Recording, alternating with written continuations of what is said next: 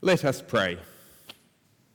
Living and loving God, you provide a wonderful feast for us so that we might be drawn deeper into relationship with you. As we reflect on your word, this manna from heaven, would you take my words and transform them into something that nourishes your people? We pray in the name of Jesus Christ our Lord. Amen. We all know the feeling, don't we? Don't we? When a sudden pain strikes down here, when our bodies cry out for food. Sometimes we get hungry. We wake up in the morning and we need breakfast. Toward the middle of the day, it's time for a cup of tea and a spot of lunch. And when the darkness falls at the end of the day, we need our dinner. Each day we experience, all of us, this feeling of hunger. And knowing this feeling of hunger here can remind us of a greater hunger that we experience throughout life. We hunger for a sense of connection. We hunger to be filled with the presence of God. We hunger for justice. We thirst for righteousness. Hunger. Hunger is a sign that something is absent, a sign that something is empty and needs to be filled, a sign that we need to be fed. We need to be fed. A physical journey requires good food to sustain us. And a spiritual journey requires something to sustain us along the way. Because sometimes our journey of faith will be filled with abundance, it will be filled with joy, it will be a time of thankfulness, a time of feasting and celebration. But other times, we go through seasons that are long, seasons that are drawn out, where the terrain is difficult and the going is tough. We go through seasons that are marked by a particular hunger and marked by this need to be sustained. And in these times of hunger, we have a chance to grow. In these times of hunger, it is an opportunity to discover more of who our God is opportunity to find the empty places of life being attended to by our God and to find our hunger being satisfied in new and unexpected ways. The people of Israel knew a deep hunger on their journey. They had experienced the joys of being set free. They'd had the highs of being, of leaving the land of Egypt with treasures and flocks and their people. They experienced the wonder of God parting the seas, and they basked in God's mighty victory over the Egyptians, and they sung songs of praises, and they celebrated. But now they were journeying through the desert, and they'd gone on and on through these deserts, and now they were feeling hunger. There was no food. They couldn't grow crops because they were on the move. They couldn't hunt because they were a multitude of people. And the hunger struck at their tummies. Like us at the end of a hard day's work, they felt the need to eat and the need to be filled. But as they gave voice to this hunger, we see that there was a deeper hunger striking at them as well. They were early in their faith journey, despite the wonders they had seen, despite all that God had taught them, despite the stories of their ancestors. They had a deeper hunger. They were struck with doubt. They found their hearts empty. They found themselves unable to trust in God. There was a hunger within them, a hunger for God within them. It seems that there's a connection between the physical hunger and that deeper hunger. The physical hunger helped them to see the deeper hunger. The lack of bread made them question whether there was a God leading them. The conditions that they faced made it hard to trust in God.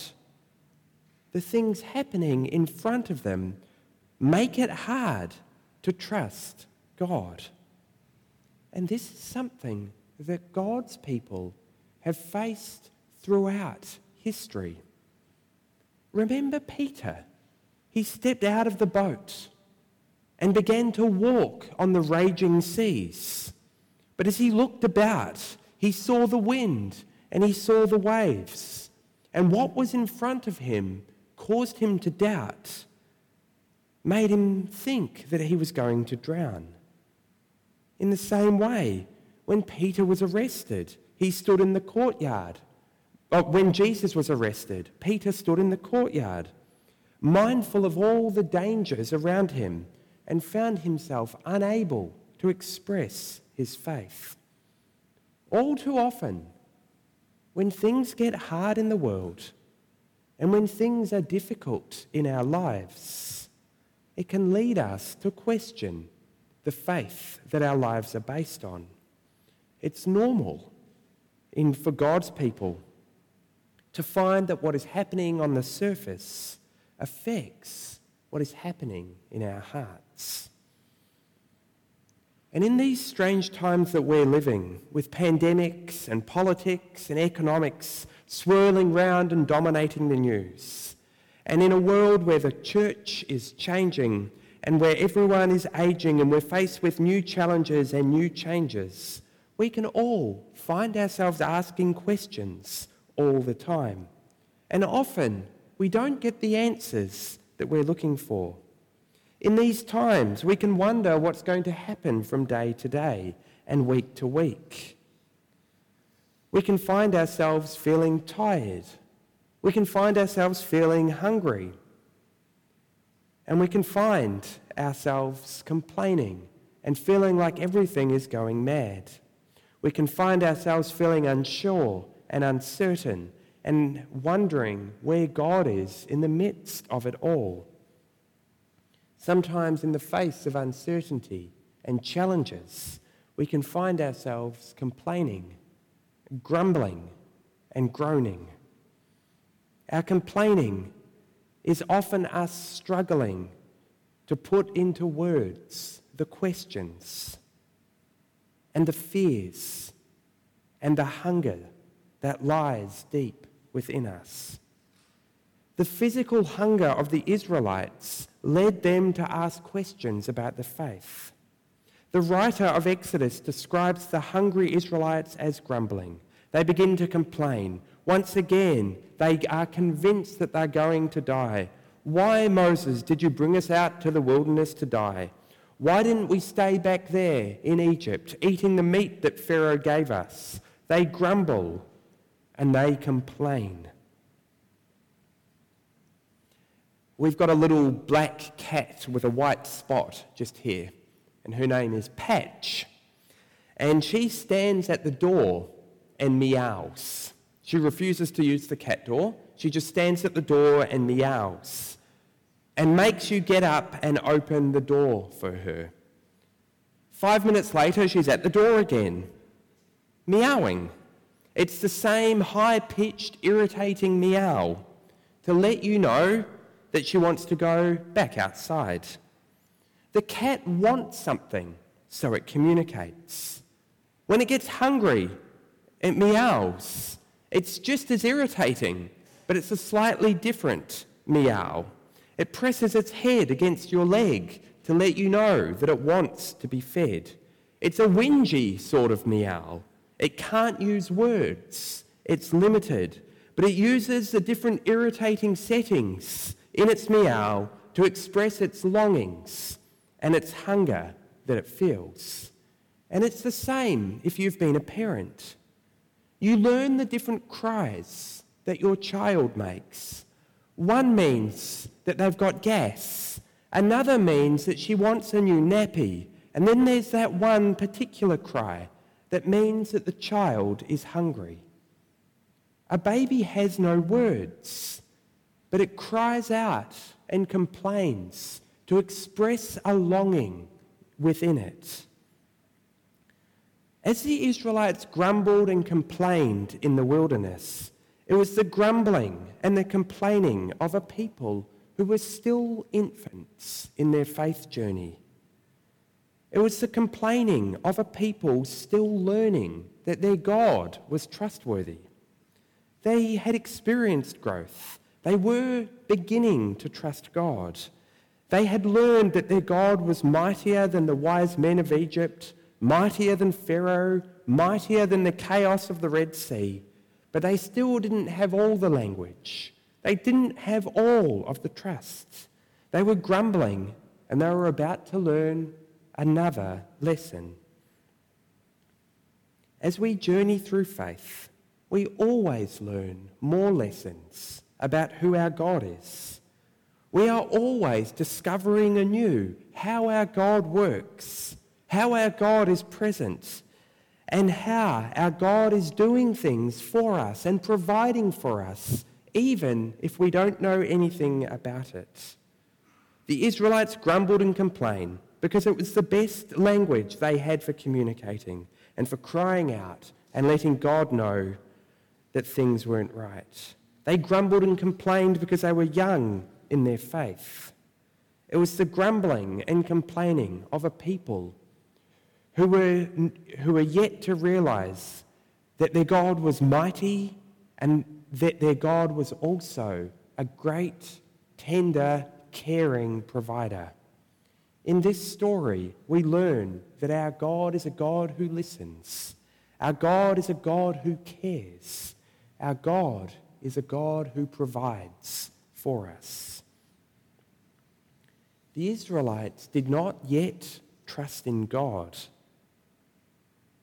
In their hunger, in their physical hunger, their lack of trust in God bubbled to the surface. In their physical hunger, is the Israelite fear of death bubbled to the surface and could not be pressed down.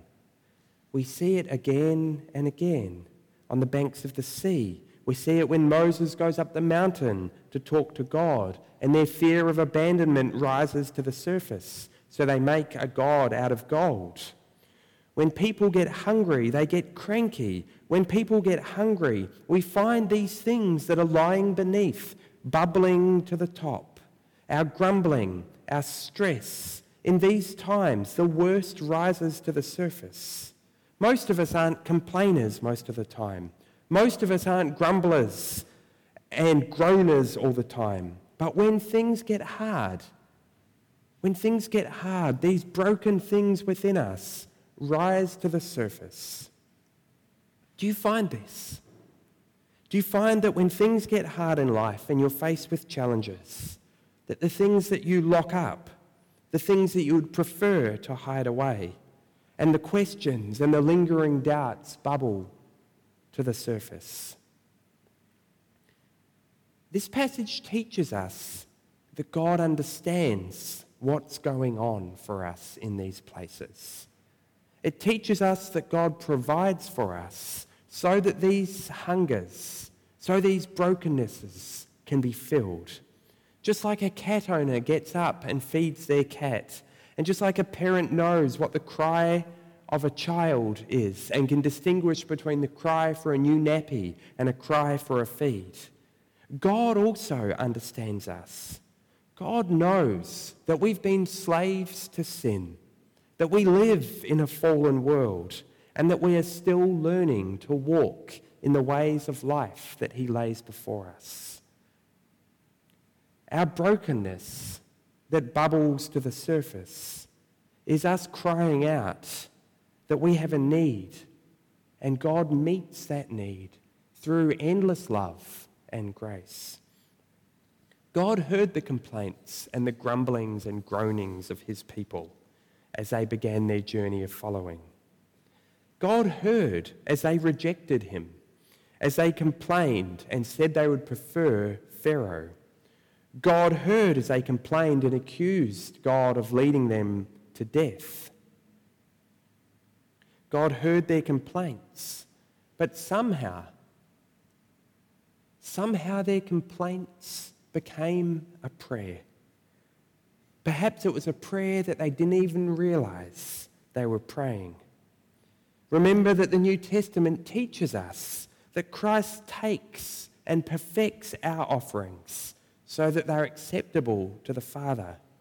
The Spirit can take our worst complaints and translate what we are actually saying that we're broken, that we need God's grace in our life.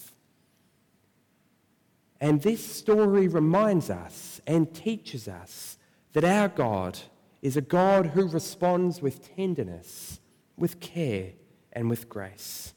God heard the complaint, understood the groaning and grumbling, just as a parent understands their child. And each morning, God provided bread for the journey. Each evening, God sent quail to strengthen the people. And through this, God is inviting them deeper into this journey, teaching them that He can be trusted. And God teaches them to put their lives in His hands. As we grow in our faith, we go through these different stages. As we grow in our faith, we find that in some parts of life, our faith can be very mature. And yet, in other parts, we can still be infants. As we go through a life of faith, we'll discover that there's times when we're in the wilderness and we're feeling very, very hungry. But we remember that we can journey through these places and go through the hard times and deal with these questions that bubble up within us because we are guided by the God who has journeyed through the wilderness ahead of us. Remember Jesus' journey in the wilderness. After passing through the waters, he was led by the Spirit into the wilderness, where there was no food, and he hungered. In the midst of this hungry wilderness place, Jesus was tempted. That hunger that lies within all of us and that bubbles to the surface in all of us and causes us to complain and to groan and to cry out. That same darkness confronted Jesus and suggested that the stones would become bread if Jesus simply commanded it. But Jesus could see the connection. He could see that connection between the physical hunger and the deeper hunger, the spiritual hunger that we all feel. Jesus' response teaches us how to get through these wilderness places. Jesus says, Man does not live on bread alone, but on every word that comes from the mouth of God. The physical hunger points to a deeper truth and to the deeper longing within us. Our hearts are restless until we meet with God, and it's God's word that fills and heals the deepest brokenness that we carry. Come, come, all who are hungry, Isaiah 55 tells us.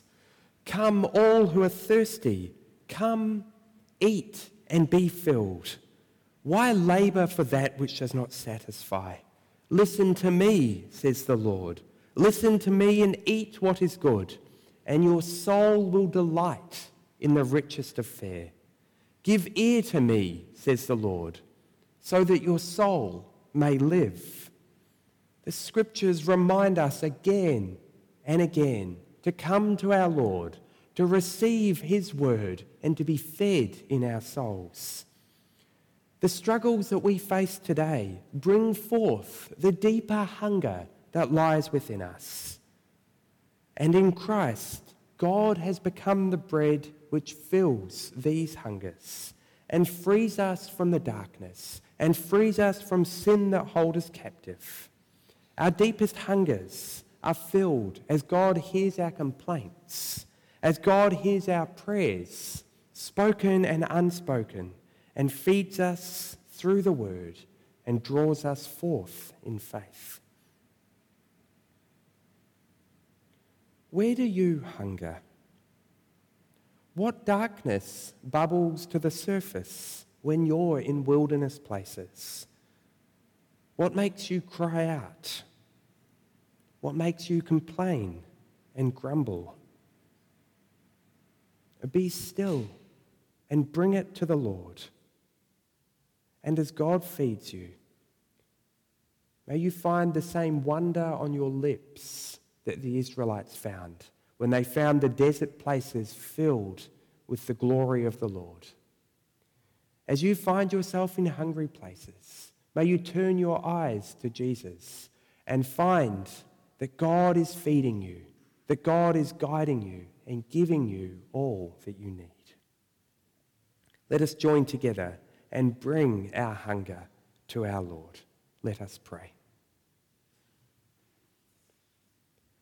Living and loving God, our hearts are restless until they find you. Lord God, we journey through lives, being fed by you and experiencing hunger deep within us. In this time and in the silence, we bring our needs, we bring our longings and our hunger before you.